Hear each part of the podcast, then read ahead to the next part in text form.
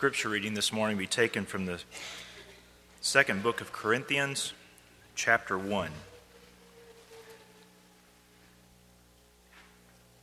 Again, 2 Corinthians chapter 1, we'll start in verse 3.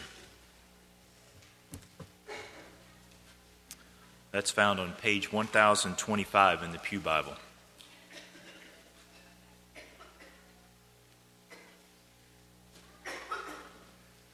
It says, "Blessed be the God and Father of our Lord Jesus Christ, the Father of mercies and the God of all comfort, who comforts us in all our tribulation, that we may be able to comfort those who are in any trouble with the comfort with which we ourselves are comforted by God. For as our sufferings of Christ abound in us, so our consolation also abounds through Christ."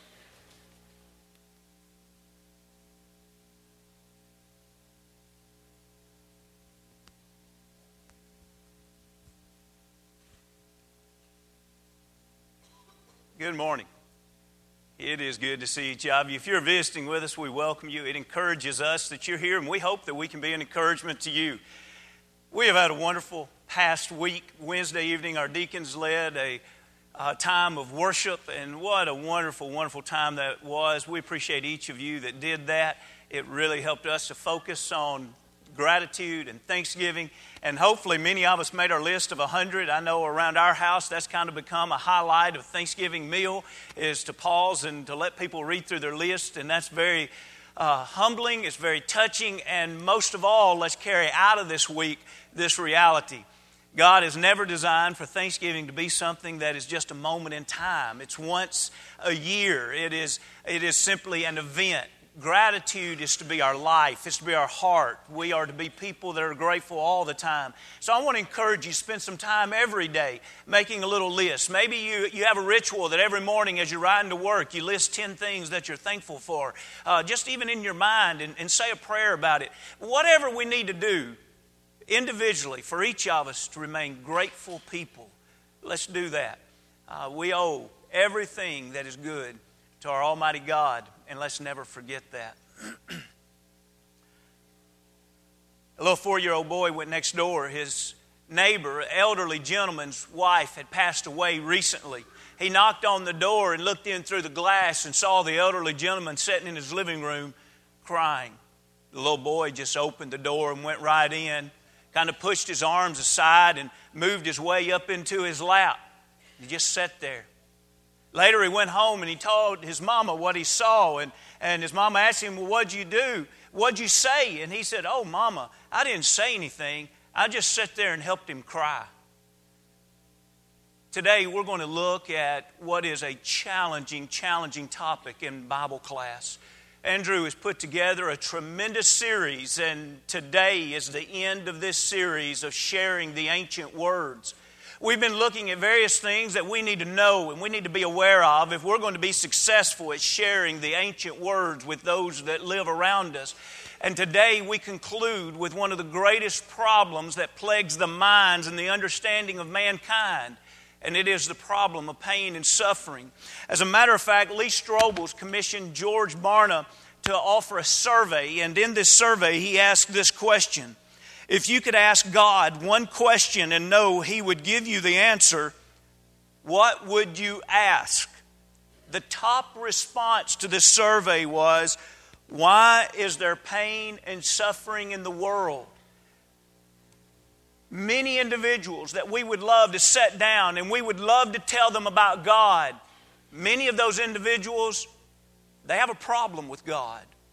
You see, in their mind, as they've tried to comprehend an all-powerful, an all-good, an all-knowing God, but also within that realm of understanding, if He is so powerful, good, and knowing, why has He allowed so much pain and suffering in my life? Why has He allowed so much pain and suffering in my family's life?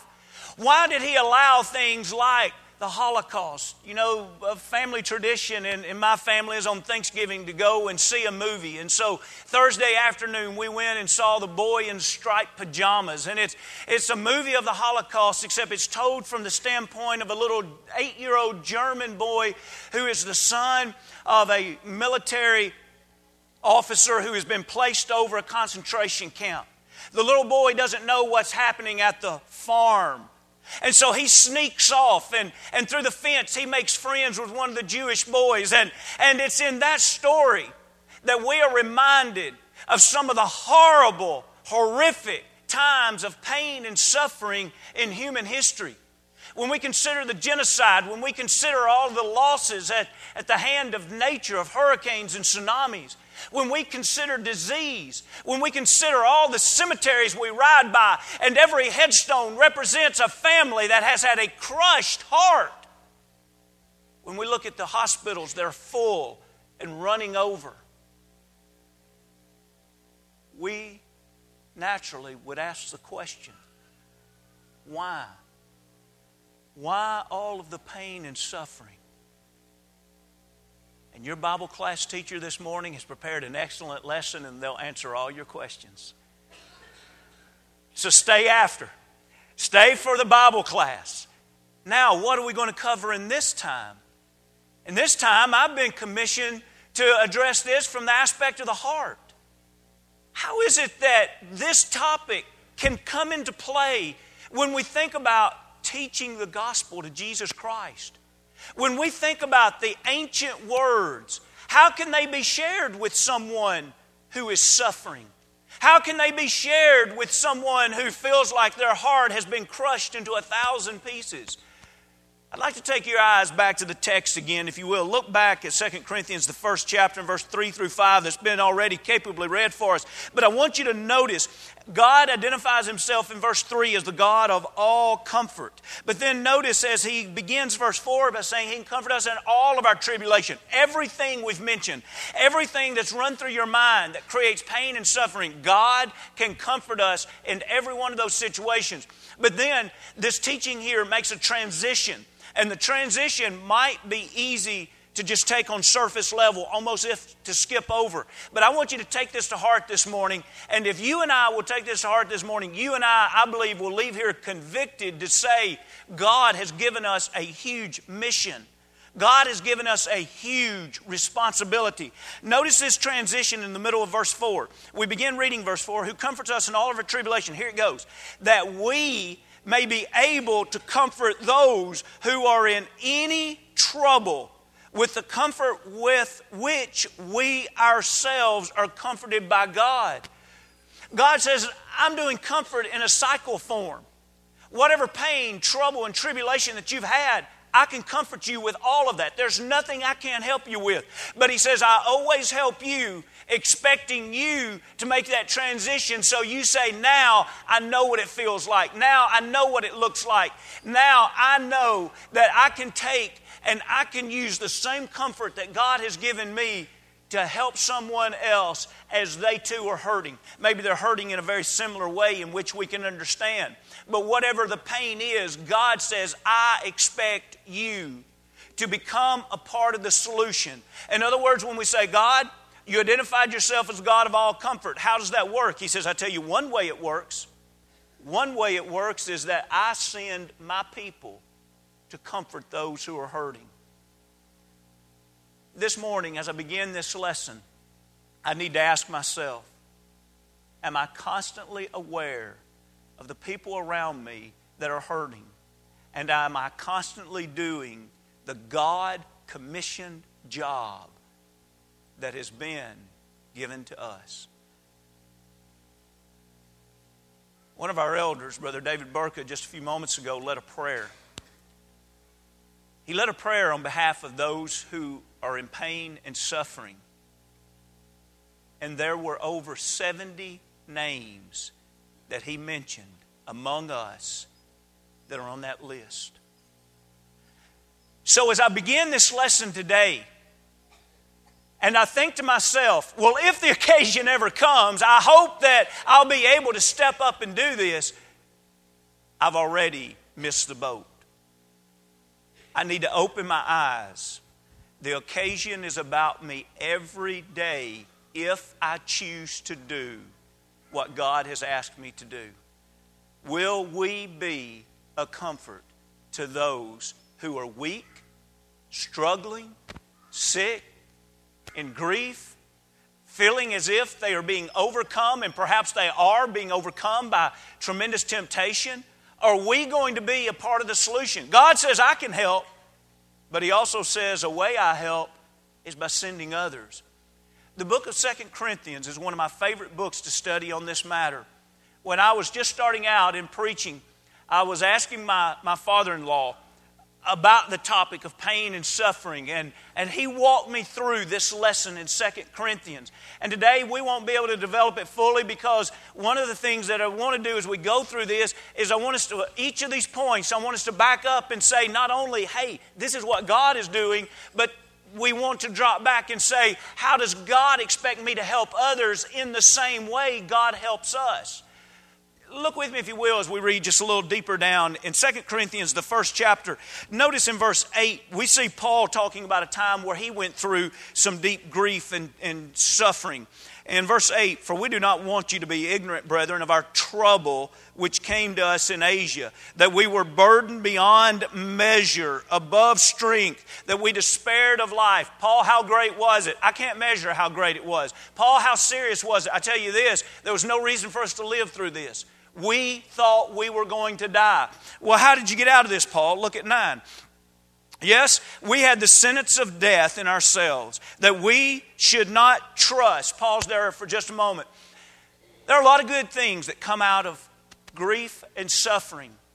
And when we do this in a righteous way, there is a righteous and an unrighteous way to suffer. When we suffer in a righteous way, it always helps our focus so that we trust God. If I ever use my grief and suffering to begin to doubt God so that I can no longer trust God, I know then that my grief is unhealthy. Where does that come from? Oftentimes, individuals ask on their own behalf or behalf of someone else. I have a father, I have a mother, I have a sibling, or either I am in deep grief, and I'm afraid that the way I'm grieving is unhealthy. I need to ask myself this. As I'm grieving, is my faith growing stronger or weaker? If my faith is beginning to be destroyed, I know that my grief is no longer healthy. If physically I'm harming myself or others, I know that my grief is no longer healthy. And so here Paul says, I tell you what I did when I felt like that there was no way to survive this. I trusted in God. And look as we read on in verse 9 here. He says, yes, we had this sentence of death in ourselves, that we should no longer trust in ourselves, but in God who raises the dead, who delivered us from so great a death, and does deliver us, in whom we trust, that He will still deliver us. Number one, this morning we learned this, that God sometimes chooses to deliver us from the pain. And that's usually what we pray, isn't it? Lord, please deliver me from this sickness. Lord, please deliver this grief that is destroying my heart. Please deliver that pain from me. That is our usual request. Now, note the fact that God is not always going to choose to deal with our grief or our pain or our suffering in the sense of delivering. But sometimes He does, and that's exactly what He did here for Paul. But notice now, you say, well, how do we come into play in this topic? Look at verse 11 and notice what Paul said. He's talking to those people of Corinth, and he says, you also helping together in prayer for us, that thanks may be given by many persons on our behalf for the gift granted us through many. Paul, aren't you thankful that God delivered you? Yes, so Paul, all of your thanksgiving goes to God. Whoa. No, not at all. Well, Paul, who else are you going to be grateful toward? He says, I'm grateful for all of those people that made a huge difference. What'd they do? They prayed. They prayed on my behalf. Friends, why do we begin every first day of the week? We begin every week in worship together, and we begin every week in worship together praying for those of our family that are hurting. Why do we do it? Have you ever felt like it was a waste of time? Have you ever felt like that there might be a better use of time? Or do you think that the prayer that we just prayed together a few moments ago will actually make a difference in someone's condition?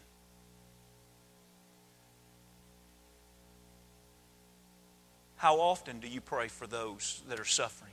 Fervently. The righteous prayer, the prayers of a righteous man avail much. And so as we think about God saying, I can deliver you from this, and we think about Paul saying, I'm so thankful to all of those that did pray for me, we think about the fact that God is all-powerful. What do we do with that?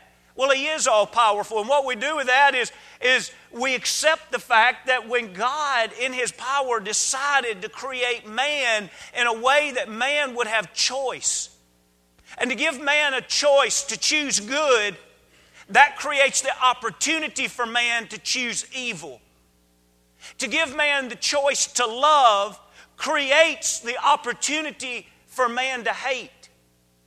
Friends, if we take this description of how God has made us out and we say, if God is all-powerful, why did He just make it so that it was only good?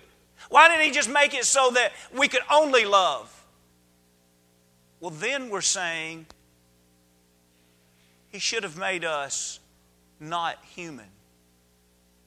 Because the qualities that give us the human aspect to choose a relationship with God are the very things that also give the opportunity for evil, for pain, and for suffering. And so if we believe in that kind of power, we believe that that freedom also gives you and I, now please get this, that freedom also gives you and I the choice. Do I want to do something to help someone else's pain and suffering? Instead of throwing up our arms and saying, where is God in all this? How about you and I putting up our hand and saying, God, send me. I make a decision today to be part of the solution.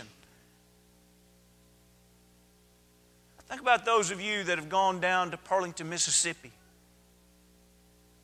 And think about that for years now, individuals have never stopped going. Why? Because they have made a decision that they will be a part of God's solution to a hurting community. And now, years later, we see not only the physical good, but just Wednesday night was announced that another brother has been added to Christ in that young infant church that has had its beginnings out of the roots of Katrina. Brethren, it's easy to grab the rock of grief and throw it through the window pane of God and set back as if we have no responsibility. And God gives us some of the most comforting, challenging words in all of Scripture about this topic when He says, you better believe it. I can comfort you in all of your grief, but I expect you to turn around and help someone else. And that's our challenge.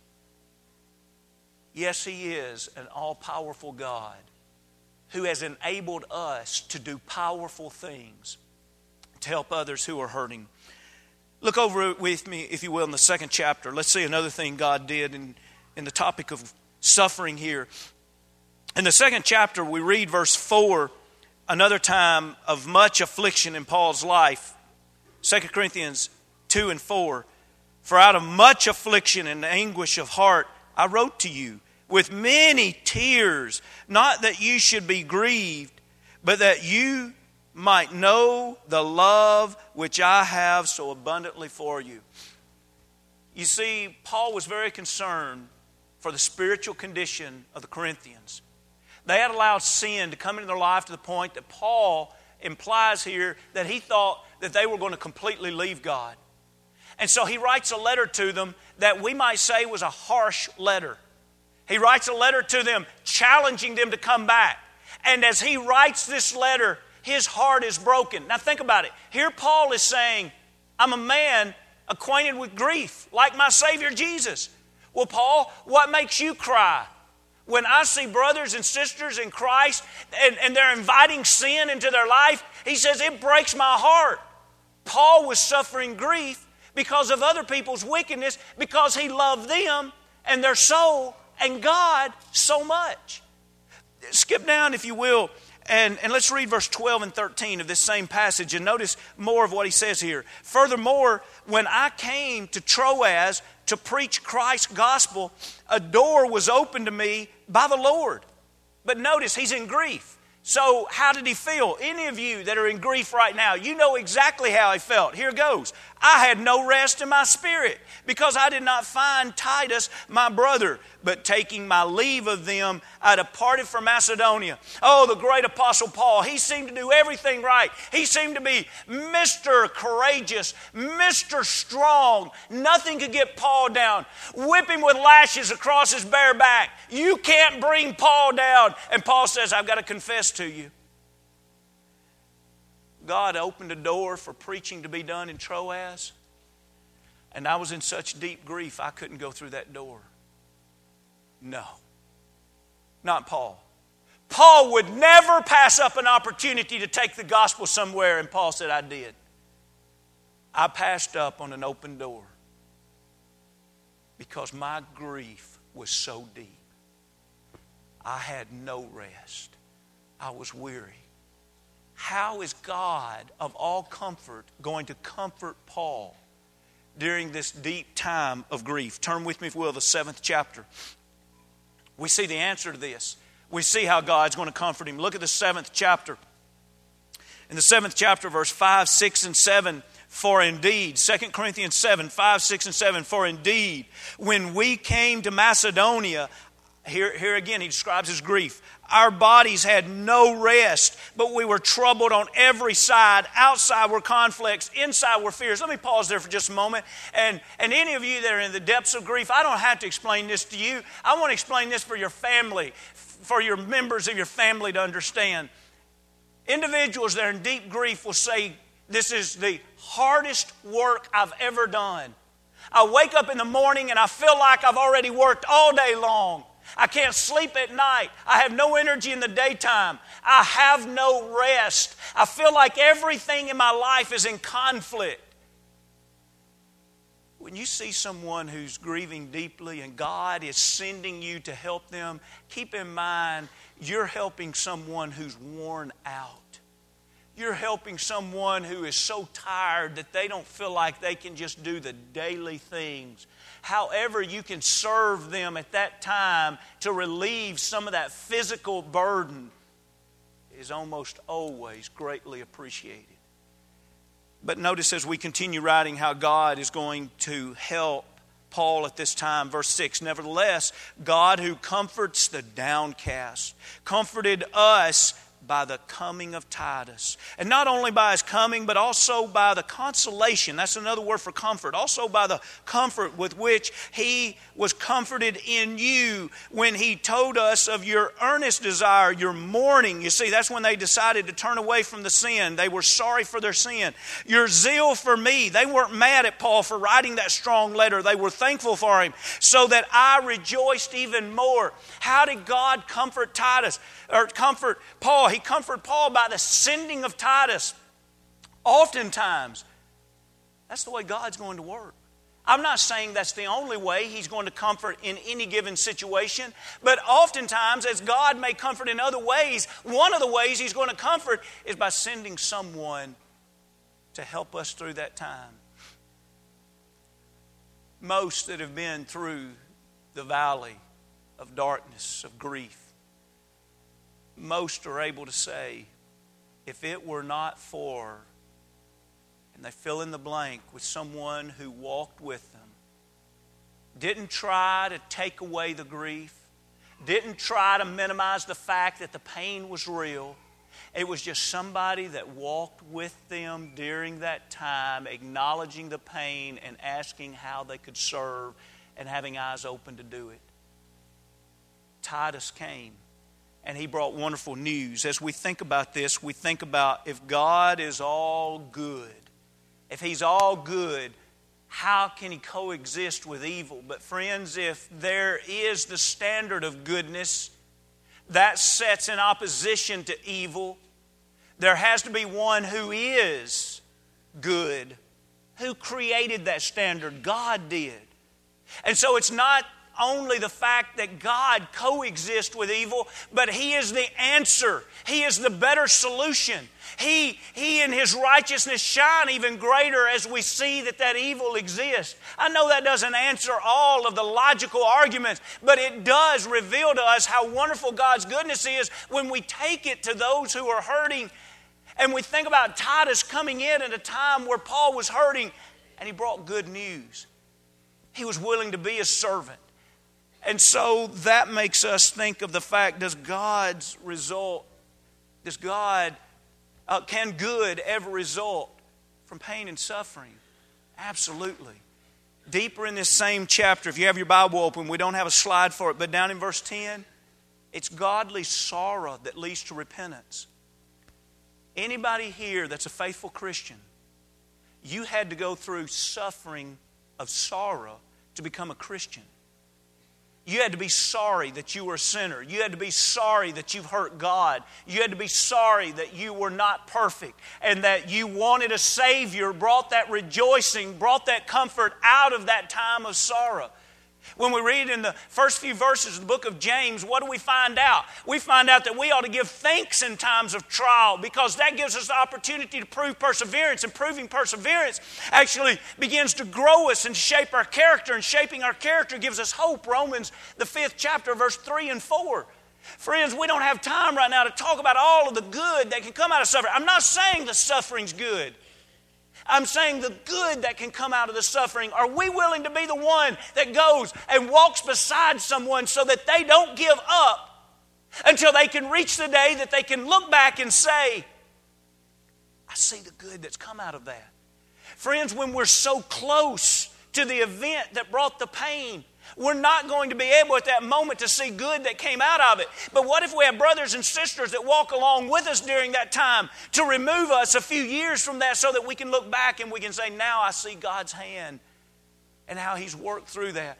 But then finally this morning, if you will, go to the 12th chapter. In the 12th chapter, we have something that unfolds over 10 or 12 verses here, and it's where Paul was allowed in verse 3. He doesn't know if he was in his body or out of the body whenever this happened. But in verse 4, he was caught up into paradise and he heard inexpressible words which is not lawful for a man to utter. And in verse 7, and lest I should be exalted above measure by the abundance of revelations, a thorn in the flesh was given to me, a messenger of Satan to buffet me, lest I be exalted above measure. Now, did you get that story? It's this simple. God allowed him not to go up into the sky, not to go up into the universe, but go into the third heavens and see things that man is not allowed to come back on earth and utter. How would you feel about yourself then? Hello, I'm the Apostle Paul. I've seen things that you guys can never see. Satan, not God. Satan placed a thorn in his flesh. And God, the all-knowing God, could see into the future. You remember the first thing? God delivering?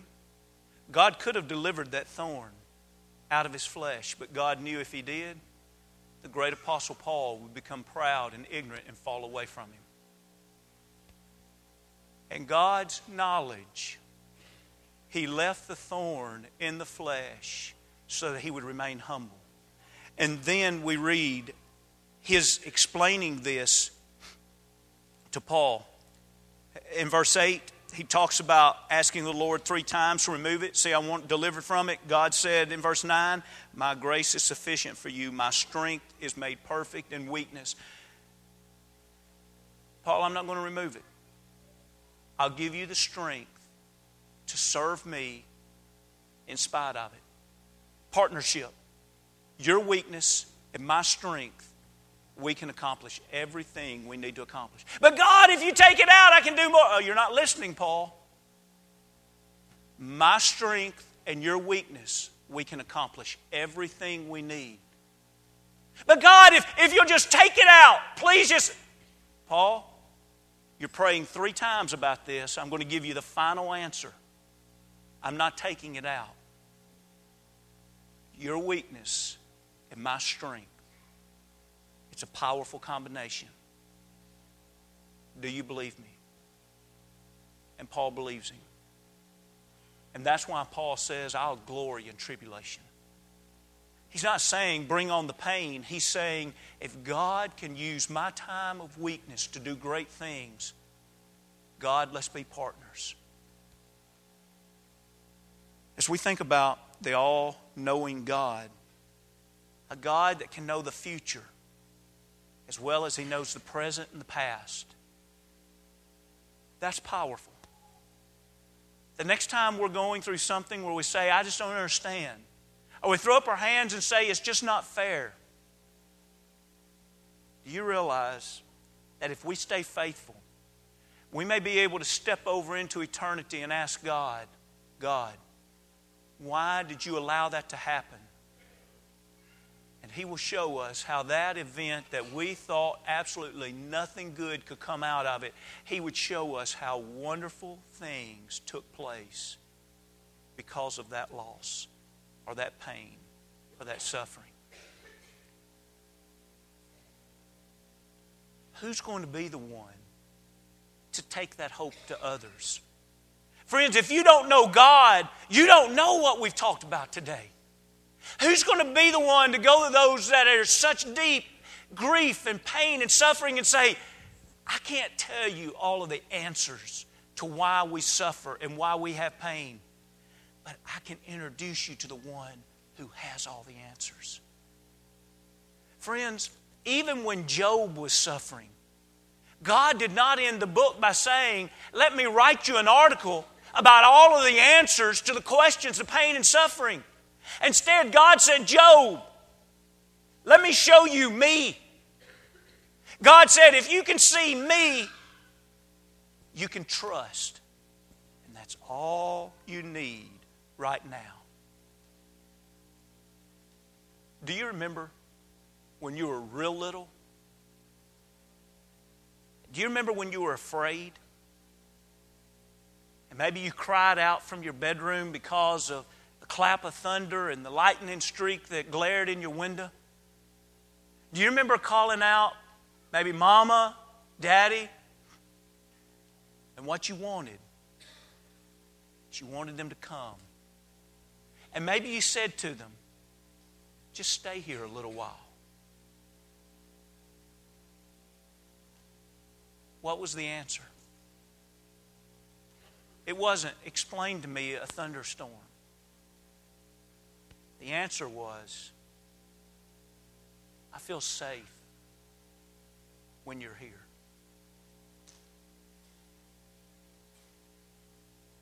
We're going to have a lot of thunderstorms we can't explain in life, but we can pull close to a Savior, and we will always be safe in the things that matter. This morning, are you close to that Savior? And are you walking about with open eyes, seeing whom you can help comfort also? If you've never been baptized into Christ, to have Christ as your brother, as your Savior, God as your Father, why not this morning? If you want to study that further, we would love to get with you and study that. Please just let us know. We want to help you move a step closer to God. Maybe you've been close to God and you've stepped away from God and you want to repent of that and confess sin and pray forgiveness. If we can help you in any way, come as we stand and as we sing.